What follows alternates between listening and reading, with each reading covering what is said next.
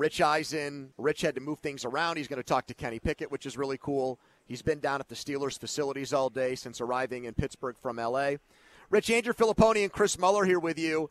Uh, what's it been like? Give us a feel for what it's been like being around the Steelers, given everything that's happened with the uh, tragic passing of Franco Harris in the last moving. day. It's been moving, um, and just seeing, you know, in person what I expected to see, which is uh, connection between the generations of Steeler stars and players, and uh, a rallying around the community and the community around the team. I, I mean, it's what you what the Steelers have been known for, um, and certainly ever since you know Franco came up with the immaculate reception and helped turn the franchise team, the franchise into a, a, a team that was known for winning and stability, um, as opposed to what it was known for since 1933, pretty much up to that point when it was fourth and 10 from their own 40 with 22 seconds to go against the Raiders. Um, and just seeing it from the minute I walked off the plane and seeing the immaculate reception um, statue uh, in the airport adorned with flowers and wreaths and terrible towels and people standing in line at midnight to take a picture with it while the the woman who was standing in line in front of me um, was in tears hugging the statue. And it is um, so incredibly sad that um, that Franco isn't going to be there and didn't make it to this day. It is uh, unfair. It is awful, but you can see that wound already being healed by this town and its love for the Steelers and vice versa. It, I saw it. Tomlin spoke uh, reverentially, and T.J. Watt and um, Cam Heyward, all of them um, were talking about what Franco meant to them and this team. I mean, Franco was on Cam Heyward's podcast the night before he passed, and he just released mm-hmm. that that interview today. Um, just seeing it in person to confirm what we all knew it was going to be like is is uh, pretty heartwarming, to be honest. Rich, is there another? I mean, you get a chance to cover all 32 teams. You get familiar. You get to get a sense of what each fan base's relationship or each city's relationship is like with the team that plays there. Is there any in, in the country that that rivals or that comes close to what you just described with Steelers fans in, yeah, in this city and that team? Look, everybody has their own footprint and DNA, right? Um, you know, obviously the Packers have an incredible fan base that travels and loves the team and, and feels – uh, and rallies around them, and, and they're part of the community. Kansas City Chiefs leap to mind. Um, all 32 teams have a connection with their hometown and the fan base, but this one in particular um, has uh, a history uh, that that is uh, very unique in its own way, and the play that that we're celebrating this week, that we were all going to celebrate, along with Franco's retirement of his jersey, which um, appears to be all full steam ahead on that anyway. Um, that, that it is just unique in its own way. That there's a play that is the number one play, is voted by the fans, um, and game-changing play is voted by the fans in the NFL 100 season. That is, um, you know, you could pinpoint the turn of a franchise and the changing of lives, if not a town.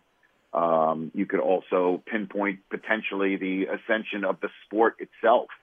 I mean, in the early 70s, we all remember um, all, all fans of the Pirates, obviously Roberto Clemente, and and and how you know he was a face of a sport that was known as the American pastime. The 1972 divisional playoff game uh, was at the very beginning, along with the Dolphins' undefeated season of that year, uh, of a changing of the guard potentially as to what we consider America's uh, pastime for sports. So, yeah, it is just unique to see. And just a quick story T.J. Watt told today, because I asked him um, about him his first six years of being here in Pittsburgh, and a story I would tell during the broadcast. I'll tell it here, retelling it. Is that you know his brother JJ came into town about three years ago um, in the off season, and they were strolling around Pittsburgh, and JJ was just remarking how everywhere he walked in Houston, people would stop and take pictures or, you know, want an autograph, and and it was difficult for him to go out, and he just couldn't believe that um, folks in Pittsburgh that would just walk up to TJ and say, "Good luck this season, keep walking," or "How you doing, TJ? See you later," you know, and just that that that it, it wasn't lost on him that the the star player of the Steelers was considered just like anyone else just happens to be very famous and does something that everybody knows what they do for a living, and that he was just allowed to go about his business or just could go about his business.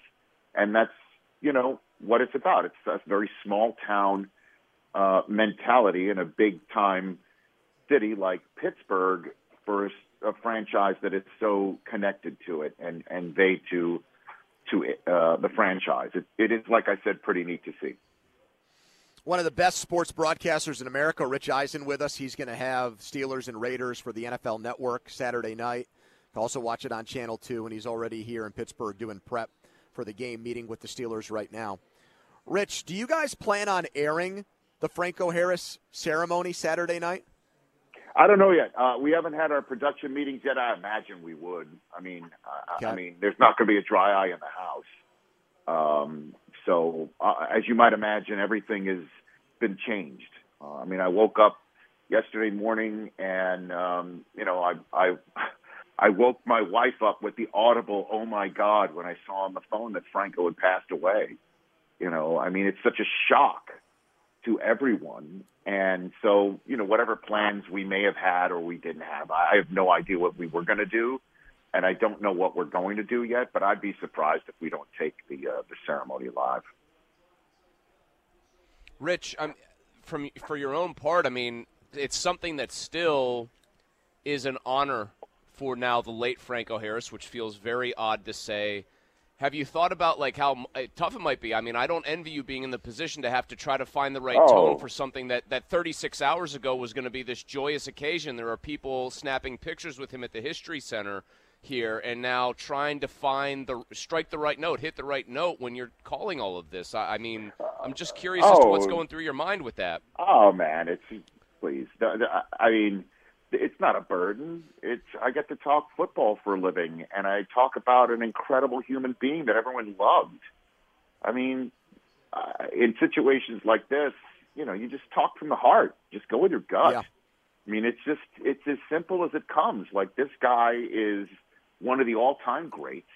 This guy, everybody you could look on social media, Twitter, whatever, eh, the number of people who took pictures with him. It's remarkable because he was accessible. He was lovable. He was beloved and lovable.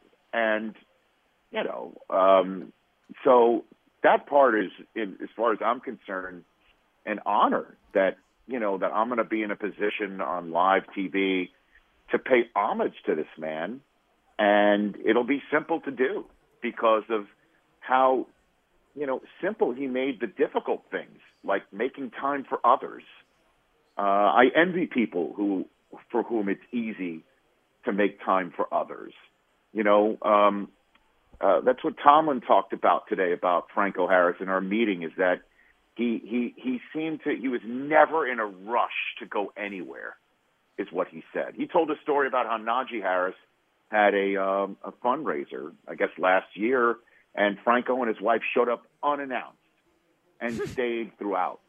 You know, I mean, like that's the stuff. That's the stuff that you you know that people loved about him as much as the fact that he was in the right place at the right time um, in 1972, and then obviously in the right place at the right time for his entire career. Rich Eisen, Rich Eisen with us. Uh, Rich, how about your own personal experiences and encounters with Franco Harris? You've interviewed all kinds of football greats, luminaries, Hall of Famers. What were your own personal interactions like with him? Oh, I got to meet him at the Hall of Fame. I mean, um, uh, that that's that's the place where I I got to actually talk to him. I mean, he called into my show a couple times, but just seeing him where you know um, uh, as quiet as he was, and he was kind of shy he struck me as a shy guy, you know, but who was, you know, big-hearted, lion-hearted, um, I guess Nittany lion-hearted, you know, and and everyone loved him. And one time I remember seeing him just in the in the driveway of NFL Network in our old spot, we're we're now across the street from SoFi, but back in the day we were a much smaller shop, and we were in the driveway, and I guess for Jim Brown's 80th birthday, I think that was so like two three years ago. The network got him and Marcus Allen and Marshall Faulk and Jim Brown all together in a round table in our uh, in our studio and he was walking out, and all he could talk about when I saw him in the driveway, like Franco, what are you doing here? Like one of those neat moments about my job is you're just, oh gosh, that's Franco Harris just strolling around the driveway, you know. Um, and he just was. That's all I want to talk about how, how great it was to be around Mr. Brown, and um, and how you know to talk, you know, uh, good times and running back, you know, the history of running backs and the art of running with Jim Brown. You know, I mean, he just lived in the moment and always seemed to be a man of the moment, clearly, as we'll celebrate on, on Saturday night. And um, I just can't believe like that he's not here. And and all I could think of is, you know, yes, it was unexpected, um, but that just meant, you know, he wasn't suffering you know, he, and it just meant that he didn't have, uh, he didn't pass away after a battle. He lived and basked for 49 years and 362 days in the glory of this moment that we're going to celebrate on on Saturday night. Rich, he's so connected. He's the central figure to that play that you just said a few minutes ago helped put football more on the map as kind of America's new pastime, right? Do you do you almost think that that association with just one play makes people sometimes need to be reminded of just how good he was in such a different yeah. era for football? Oh yeah, absolutely. I mean, the man to this day holds the record for most rushing yards in the history of the Super Bowl. Um, he holds this, uh, you know, Elney Emmitt beat him by 30 yards in the history of rushing uh, in, in the playoffs. Yep. And I don't think those records, I, I don't think his record of most rushing yards in the history of the Super Bowl will ever be broken. I mean, you take a look at the game today, how often a team gets to the Super Bowl, and how often that team gets to the Super Bowl with the same running back in this passing league. Um, I, I can't imagine somebody will have as many bites at the Super Bowl apple at the position to try and top his record. I I I, I think that will stand the test of time. Um, and then of course, you know, the number of Pro Bowls he made the Pro Bowl. That's a statistic I saw. He made the Pro Bowl every season in his first nine seasons. Only nine people have ever done that, and only two other running backs have ever done it, and the other running backs are um, are uh, uh, Emmitt and and Barry Sanders. And so, you know, I mean, his career was long. It wasn't a flash in the pan. Um, and but again, this generation, my generation, certainly, I'm 53. The current generation, and even the generation before me, um, and in between all know the Steelers as an organization uh, of winning. Uh, I mean, I just again, I put on my Instagram a video of passing by. Been unfortunate to be in a lot of NFL facilities. There's not many of them where they've got six trophies in the case, um, and so they're known for winning and they're known for stability. And again, when when uh, Bradshaw went under center, in the 1972 divisional playoff game 50 years uh, from Friday night with 22 seconds left from his own 40 and no timeouts left. Um, the Steelers had only been to the playoffs before that day once, once since being born in 1933.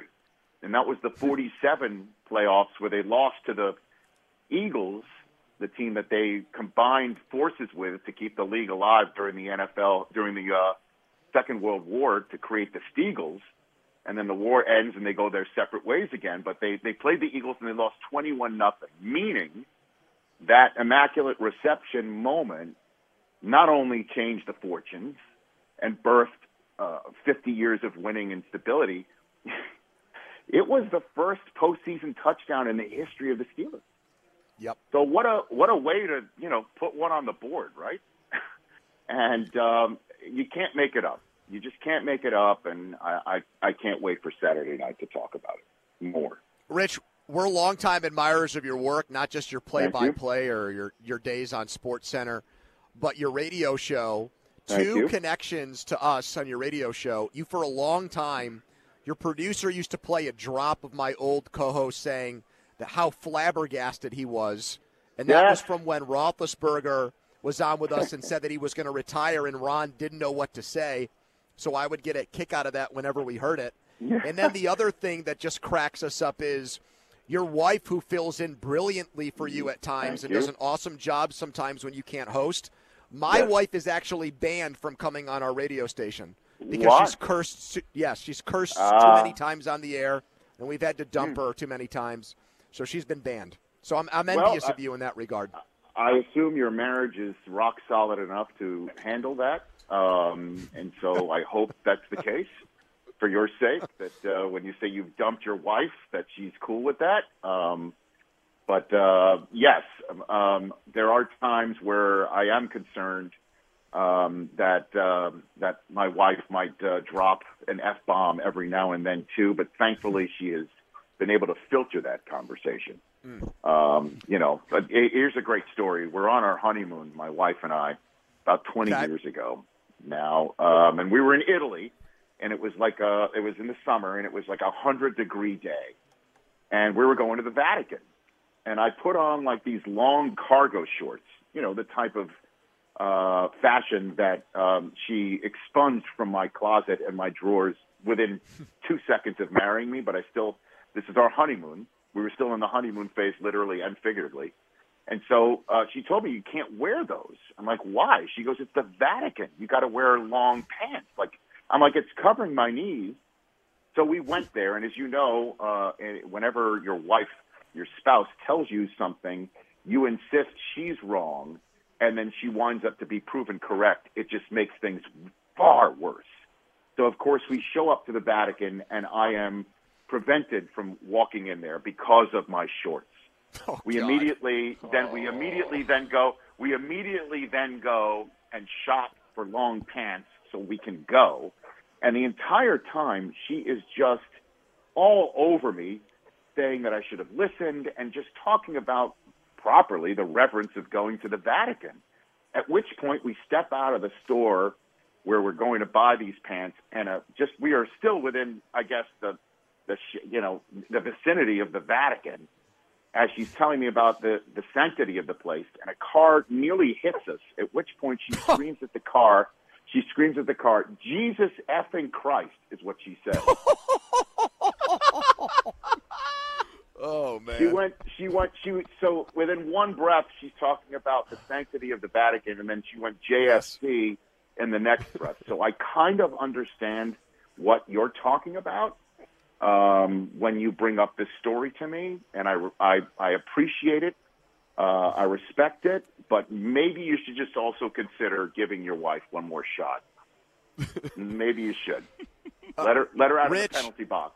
Let her out of the penalty Rich. box. Is all I'm suggesting. It's an Yeah. honor to have you on. We know you'll do such a great job Saturday night. We look forward to watching you. I don't know Yeah. how often you get to Pittsburgh, but if you need uh, dinner reservations, I'm great with that stuff. We'll hook it up. So All thank right. you so much I for coming on it. with us, Rich. You I think man. I'm going to Primanti Brothers Saturday to because they say they're going to create a sandwich with my name on it. So I got to take them up on it. I got to do it. So, Definitely. I might be out and about pregame Saturday. What better way to call a game in Pittsburgh, a, a memorable night, than uh, have a, a, a lunch at uh, at that spot? So I'll just give him a little shout out there. Rich, tell Kenny we said hi. We did a show with him last year. He's a great kid, so you'll enjoy that. I look too. forward to meeting him. Yeah, I've never man. really spoken to him. Look forward to it. Thanks for uh, the Omaha and going with it right here. I, I appreciate it. I'm You bet, sorry man. it didn't hit my time. Take care.